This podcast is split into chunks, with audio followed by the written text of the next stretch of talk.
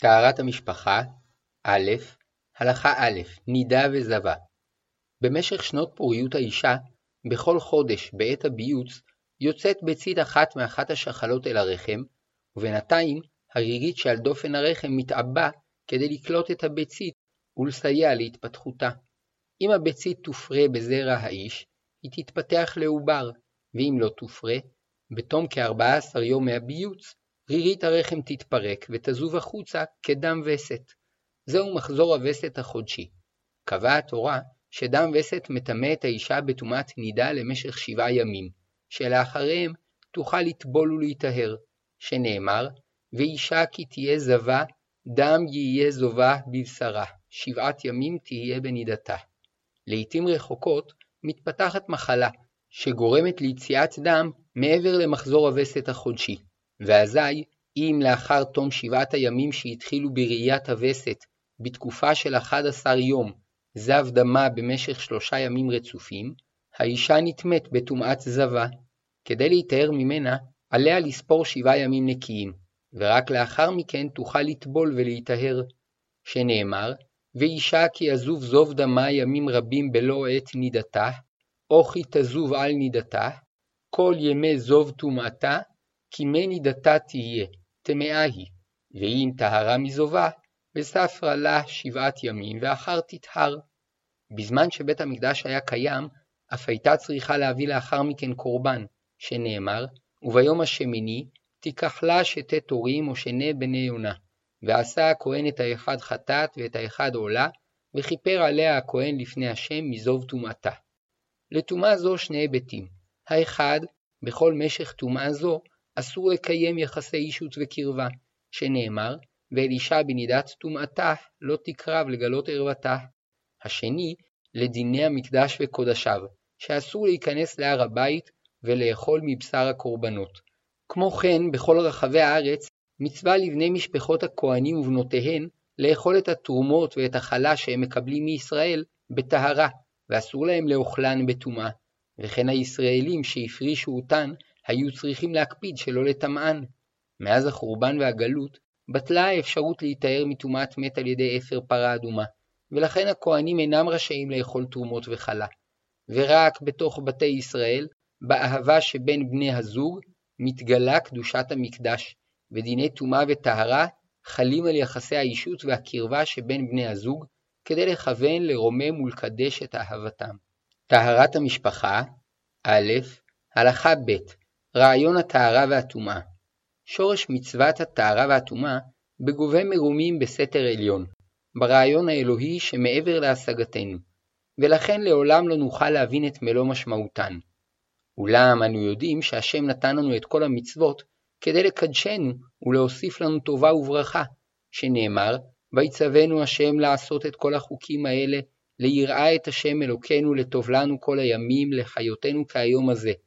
ואף שאיננו יכולים לדעת מדוע נתן לנו השם אותן, השפעתן המבורכת של המצוות ניכרת לנו, ומתוך כך אנו יכולים להבין בהן טעמים ומשמעויות.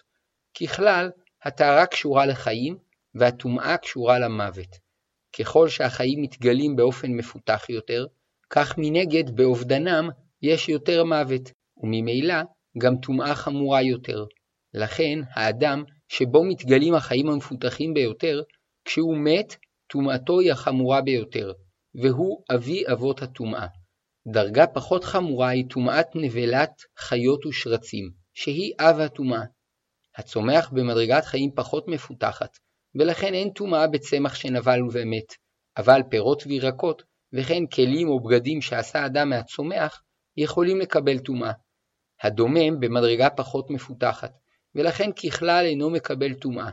אולם אם עיבדו אותו והכינו ממנו כלי חרס וברזל, הם יכולים לקבל טומאה. הרחם הוא מקור החיים והטהרה של כל בני האדם, וכנגד זה הוא גם מקור של טומאה.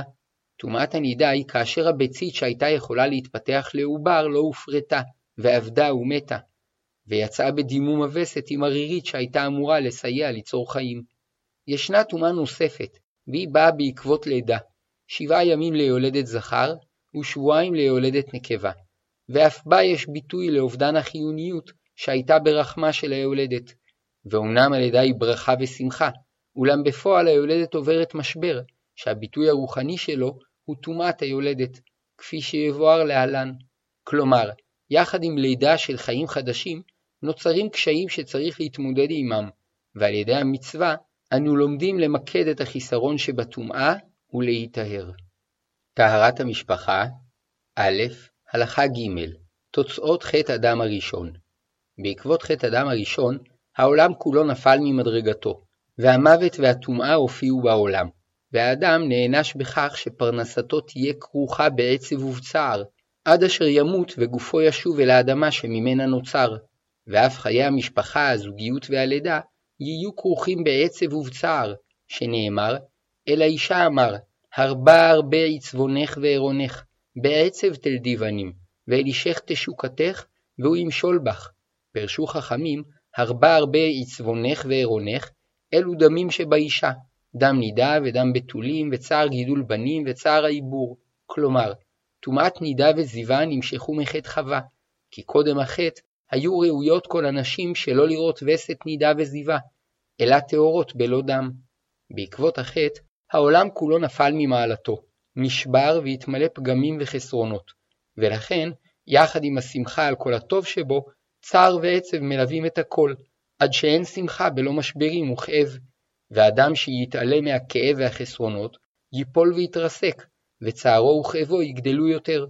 לפיכך, המודעות של בני האדם לעונש שקיבלו אדם וחווה על חטאם, ולכאב ולצער שמלווים את חייהם, היא המפתח להנעת התהליך שבו יוכלו לתקן בהדרגה את השבר, עד שיגיעו לבסוף למדרגה גבוהה יותר ממה שהיו בתחילה, שגדולה מעלתם של בעלי תשובה ממעלתם של צדיקים גמורים. המצוות הרבות הקשורות לטומאה ולטהרה נותנות ביטוי לחיסרון וסוללות את הדרך לתיקונו. טהרת המשפחה א. הלכה ד. חידוש האהבה והפנמת ערכי הזוגיות. הנפילה שאירעה לעולם בעקבות החטא פגמה גם ביכולתם של בני הזוג לבטא את אהבתם בלא הגבלה, ולשמור על חיוניותה שלא תדעך ותמות. לכן כל כך הרבה זוגות מתגרשים ונותרים בלא אהבה.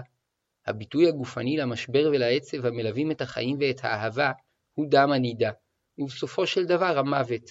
על ידי קיום הלכות נידה, העצב והחסרונות שמלווים את חיינו מקבלים את מקומם הנכון, ואנחנו לומדים להתמודד עמם, ובכך נותנים מקום לאהבה לצמוח ולהתפתח בהדרגה. כיוצא בזה באר רבי מאיר, מפני מה אמרה תורה נידה לשבעה? מפני שרגיל בה וקץ בה. אמרה תורה, תהא טמאה שבעה ימים, כדי שתהא חביבה על בעלה כשעת כניסתה לחופה. במשך ימי טומאת הנידה, אסור לאיש ולאישה לנגוע זה בזה, ואפילו חיבוק ונגיעה דרך הבגדים בכלל האיסור. יש בכך אתגר גדול, כי צער הפרישה רב, והגעגועים גוברים מיום ליום, ובני הזוג מתייסרים באהבתם, שאינה יכולה לבוא לידי ביטוי גופני. אולם במקביל לכך, אהבתם מזדככת, הציפייה גוברת והולכת, עד ליל הטבילה, שבו הם שוב זוכים להתאחד באהבה ובשמחה שפורצת את הגבולות. בנוסף, יחד עם הגעגועים שמחדשים את האהבה, בימי הפרישה בני הזוג יכולים להכיר בכל הטוב שהם זוכים לקבל זה מזה בימי הטהרה, ולא לקבל אותו כמובן מאליו, כדרכם של כפויי הטובה. מתוך כך, יהיו יותר קשובים, נדיבים ומטיבים זה לזה. כמדומה שכל אדם ישר יסכים שתקופות קצובות של פרישות הן הדרך המוצלחת ביותר לשמור על אש האהבה שבין בני הזוג שלא תכבה. ואף על פי כן, בלא מצוות התורה, אין לאדם כוח לעמוד במשימה הקשה הזו.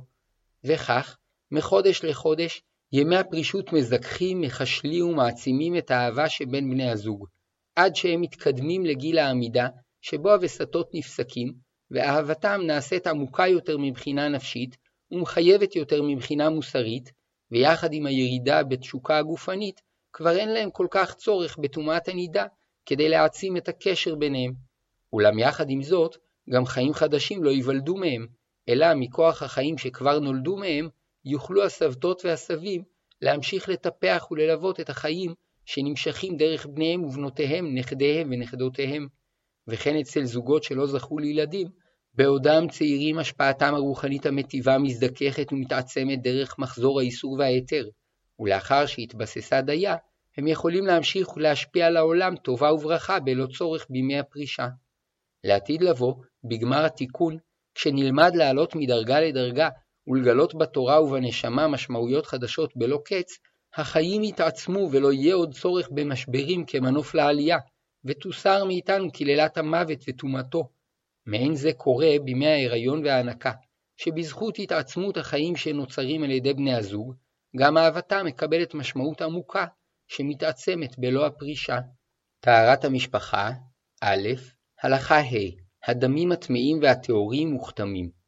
דם היוצא מהרחם מטמא מהתורה, בתנאי שהוא מהגוונים הטמאים, שכן צבעים שונים ישנם לדם, שנאמר, כי יפלא ממך דבר למשפט בין דם לדם, בין דם טהור לדם טמא, וקמת ועלית אל המקום אשר יבחר השם אלוקיך בו, לשאול את החכמים אם הדם בגוון טהור או טמא.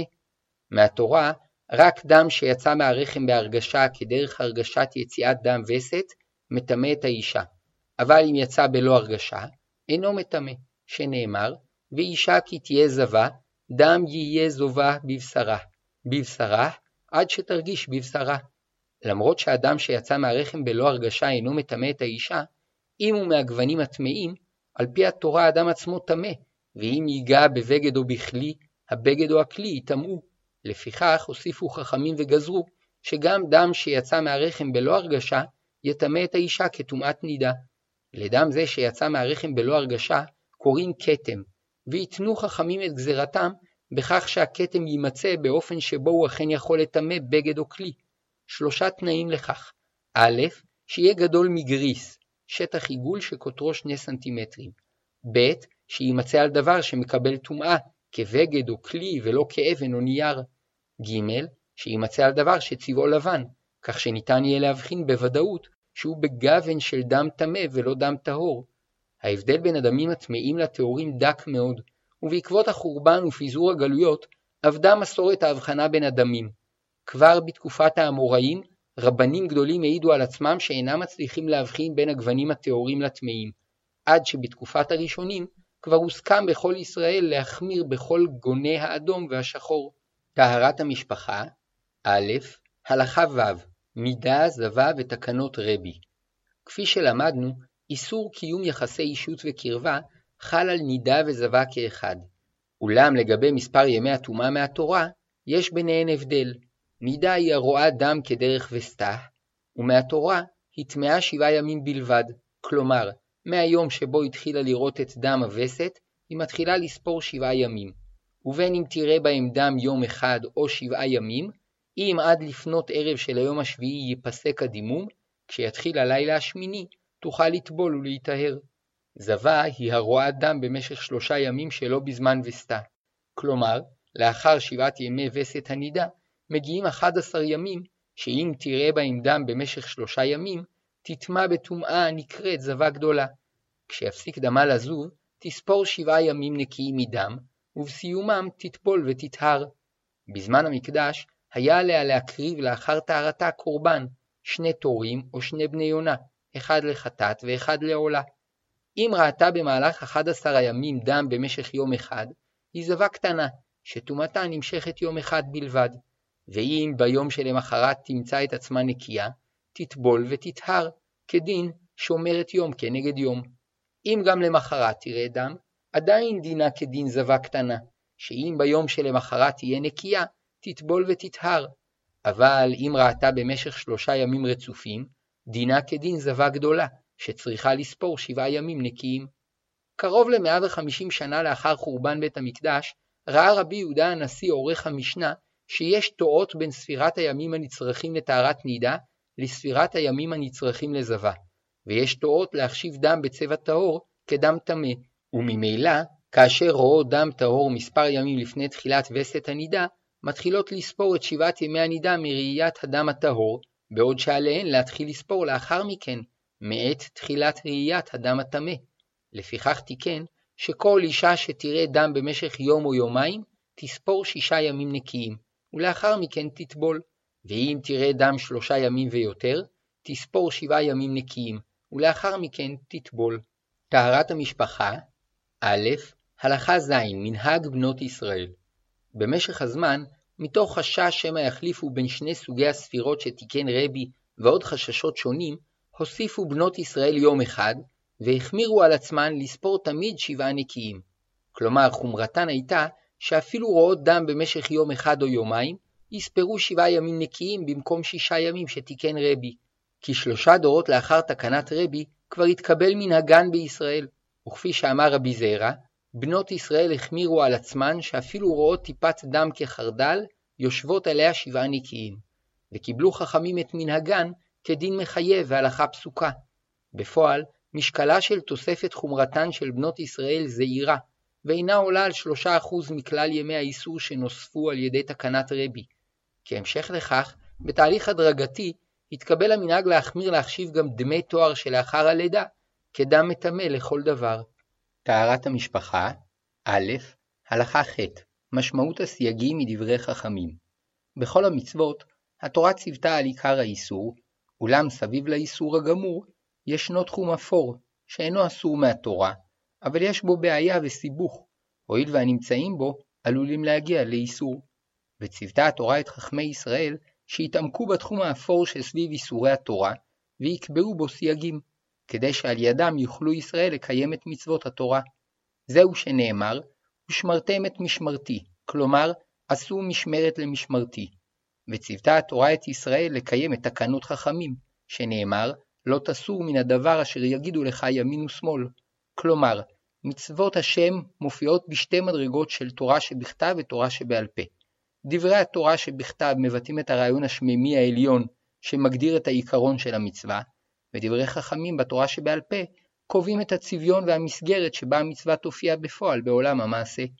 כאשר בית המקדש הראשון עמד על מכונו והשכינה שרתה בישראל, ודבר השם התגלה ביד עבדיו הנביאים, עשו פחות סייגים לתורה, וסמכו יותר על גילויי הקדושה והנבואה שימנעו את ישראל מלאכתו. אולם לאחר חורבן בית המקדש הראשון והסתלקות הנבואה, בראשית ימי בית המקדש השני, הוסכם על ידי אנשי כנסת הגדולה, שביניהם היו גם אחרוני הנביאים, שכדי לבצר את מעמד התורה והמצוות בישראל, יש להוסיף ולתקן סייגים לתורה. בכך החלה תקופת החכמים שהעמידו את התורה בישראל, ובזכותם גם במשך כל הגלויות, עם ישראל המשיך לדבוק בתורה ולקיים את המצוות ולצפות לגאולה. כמדומה שביחס לאיסור נידה, כל זמן שבית המקדש השני היה קיים ונהגו טהרות בישראל, נמנעו חכמים מקביעת סייגים שהוסיפו ימי איסור, כדרך שקבעו סייגים בשאר האיסורים, מפני שהשוואת איסור נידה לזבה ודמים טהורים לדמים טמאים, הייתה משבשת את דיני התורה. לדוגמה, לאחר טומאת זבה, נשים חייבות להביא קורבן, מה שאין כן לאחר טומאת נידה. וכפי שכתב רבי מאיר שמחה מדווינסק, שכאשר ייבנה בית המקדש במהרה בימינו, תתבטל תקנת רבי שהשוותה דיני נידה לדיני זבה. כמו כן, הוספת ימי טומאה הייתה פוגעת בקיום המצוות הקשורות למקדש ולטהרות, שכן הייתה מרחיקה את האישה מהיכולת לעלות למקדש ולאכול טהרות. בנוסף, בבתים רבים שבהם הקפידו על טהרה, האישה בימי טומאתה נהגה לפרוש לירכתי ביתה, ולא לנגוע במאכלים ובמשקים של שאר בני הבית, ולהשתמש בבגדים ובכלים טמאים שיוחדו לימים אלה. והוספת ימי טומאה הייתה מכבידה עליה מאוד. אמנם מנגד, קבעו חכמים סייגים בנוגע לטהרות ולקודשים עצמם, והם שימשו כסייגים גם לאיסור נידה וזבה. לאחר שנחרב בית המקדש השני, ורבים מישראל גלו מארצם ובטלו הטהרות, נתמעטו הלבבות, ונשתכחו המסורות, והיו שטעו בין ימים טמאים לטהורים, ובין דמים טמאים לטהורים. לפיכך, קבעו חכמים בתהליך הדרגתי את הסייגים שהוסיפו ימי איסור. כפי שלמדנו, קרוב ל-150 שנה לאחר חורבן בית המקדש השני, תיקן רבי שנידה הרואה דם שלושה ימים, תספור שבעה ימים נקיים כזבה, ואם ראתה יום או יומיים, תספור שישה ימים נקיים. כדי שלא ליצור בלבול בין נידה לזבה, נהגו נשות ישראל שגם הרואה יום אחד או יומיים, תספור שבעה ימים נקיים, כך שתמיד תהיה סופרת שבעה ימים נקיים. מכיוון שאין בכך חומרה גדולה, אלא רק תוספת של יום אחד במקרים נדירים, קיבלו חכמים את מנהגן כהלכה פסוקה. כמו כן, הוסכם על חכמים שלא להבחין בין הדמים הטמאים לטהורים, ולהחמיר בכל גווני הדם.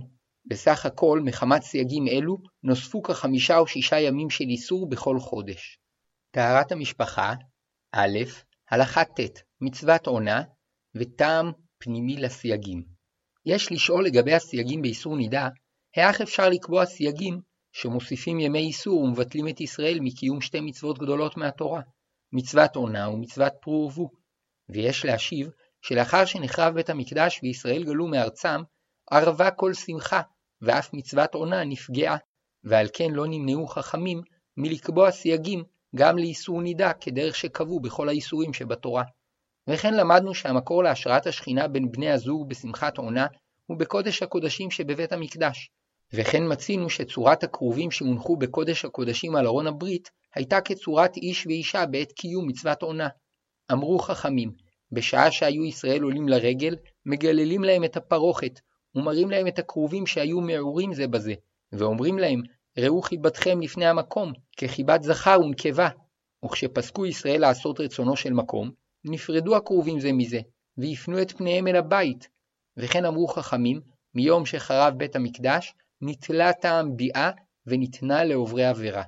כיוצא בזה למדנו מדברי התנא רבי ישמעאל בן אלישע, שהיה כהן גדול בעת חורבן בית המקדש השני, ולבסוף הוצא להורג על ידי מלכות הרשעה, תניא, אמר רבי ישמעאל בן אלישע, מיום שחרב בית המקדש, דין הוא שנגזור על עצמנו שלא לאכול בשר ולא לשתות יין, אלא שאין גוזרים גזרה על הציבור, אלא אם כן רוב הציבור יכולים לעמוד בה. ומיום שפשטה מלכות הרשעה, שגוזרת עלינו גזרות רעות וקשות, ומבטלת ממנו תורה ומצוות, ואין מנחת אותנו להיכנס לשבוע הבן, לברית המילה, ואמרי לה לישוע הבן, פדיון הבן, דין הוא שנגזור על עצמנו שלא לישא אישה ולהוליד בנים, ונמצא זרעו של אברהם אבינו קלה מאליו. אלא הנח להם לישראל, מוטב שיהיו שוגגים ואל יהיו מזידים. למדנו אם כן, שבעקבות החורבן והגלות, שורשה של מצוות עונה ושמחתה נפגם, וממילא היה מקום לקבוע סייגים לאיסורי נידה וזבה, כדרך שקבעו חכמים בכל המצוות. עוד אפשר לומר, שהואיל ואחד הטעמים לאיסור נידה, שמתוך ריחוקם שבעה ימים בכל חודש, תהא חביבה על בעלה כשעת כניסתה לחופה, לאחר חורבן המקדש והגלות, שמחת הזוגיות נפגעה, והיה צורך להוסיף ימי איסור. וכך בכל חודש הגעגועים גברו יותר, ובני הזוג יכלו לשמוח שמחה יתרה בחיבורם המחודש, ואהבתם נשמרה. טהרת המשפחה א. הלכה י' שמחת עונה וזהירות מחומרות.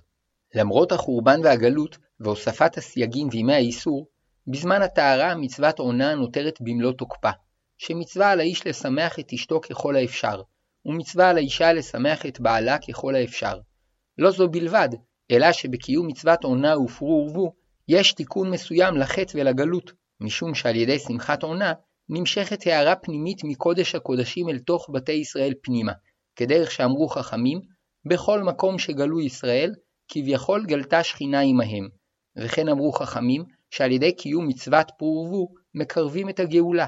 לפיכך, השתדלו חכמים במשך כל הדורות ללכת בדרכו של דוד המלך, שהשתבח בחסידותו, שהיה יושב להורות הלכה לישראל, ומלכלך ידיו בדם ובשפיר ובשליה, כדי להתיר אישה לבעלה.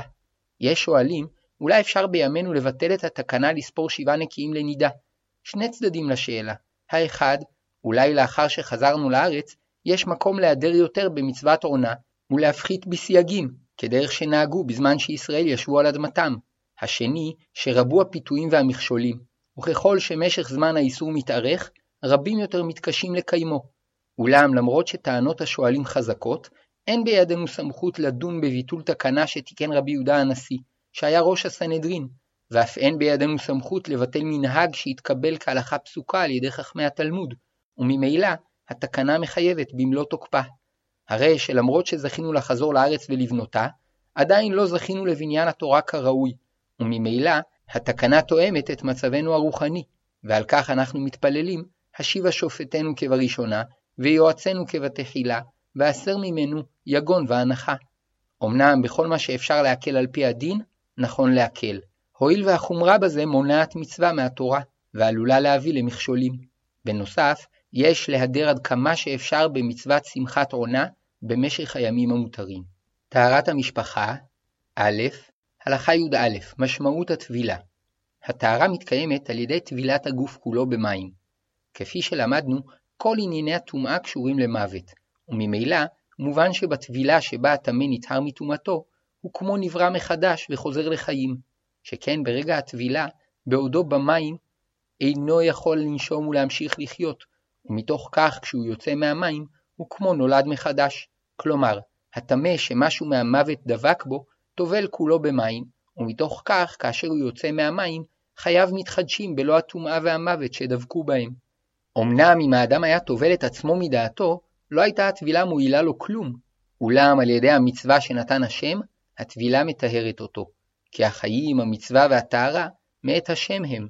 השם שברא את השמיים ואת הארץ ואת כל אשר בם, נתן לנו את מצוות הטבילה, שעל ידה אנחנו יכולים להתקשר אל מקור חיינו, ולהיטהר מהטומאה שדבקה בנו. וכך, למרות שהאדם חי בעולם הזה, במקום שבו היצר הרע צמוד ליצר הטוב, והחולשות והחסרונות מלווים כל מעלה טובה, והמוות צמוד לחיים, על ידי התורה והמצוות, האדם זוכה להתקשר להשם ולהיחלץ מהמוות. ואתם הדבקים בהשם אלוקיכם, חיים כולכם היום. נמצא שהמשמעות הבסיסית של הטבילה, שבעת שהאדם טובל במים כמצוות התורה, הוא מכניס את כל כולו לחיק האמונה, ומתוך כך השם מטהרו מטומאתו, והוא עולה מהמים כמו נולד מחדש.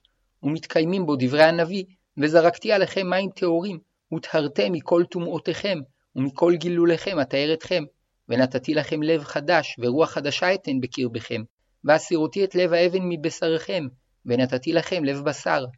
אמר רבי עקיבא, אשריכם ישראל, לפני מי אתם מטהרים, ומי מטהר אתכם? אביכם שבשמיים, שנאמר, וזרקתי עליכם מים טהורים וטהרתם, ואומר, מקווה ישראל השם, מה מקווה מתאר את הטמאים, אף הקדוש ברוך הוא מתאר את ישראל. הרי שהטובל זוכה לכלול את עצמו בכנסת ישראל, שנועדה לקשר את כל העולם להשם ולטהרו.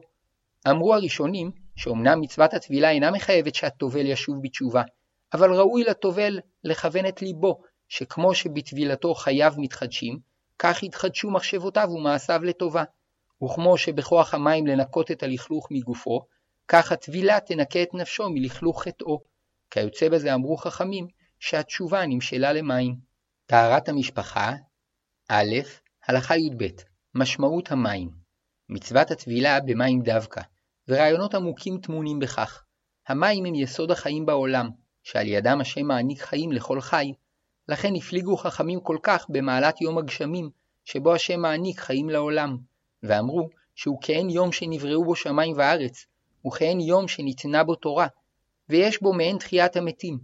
המיוחד במים ובגשמים, שהם מבטאים את החסד האלוקי ששופע לכל בשווה, שנאמר, פותח את ידיך ומשביע לכל חי רצון, נותן לחם לכל בשר, כי לעולם חסדו. לעצי הפרי ולעצי הסרק, לפרחים ולקוצים, לצומח ולחי, לכבשים הנטרפים ולזאבים הטורפים, לחיות ולאדם, לצדיקים ולרשעים, כי את כולם השם ברא, ולכולם יש ערך. לכן בחוכמת הקבלה, המים מבטאים את מידת החסד האלוקית. נמצא שבטבילה, האדם מכליל את עצמו בחסד האלוקי שמעניק חיים לכל חי, ומתוך התקשרות זו, הטומאה, החיסרון והמוות שדבקו בו, מסתלקים ממנו והוא נטהר, והחיים מתעצמים בו, והוא כמו נולד מחדש.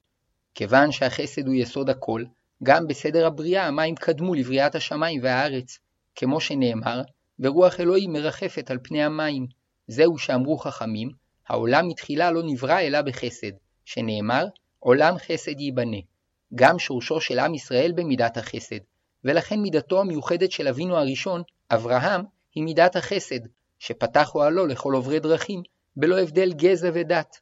הרי שבטבילה במים, האדם מתקשר אל שורש הבריאה וישראל, אל רעיון החסד שמבטא את יסודה ומשמעותה של הבריאה, ועל כן חייו מתחדשים.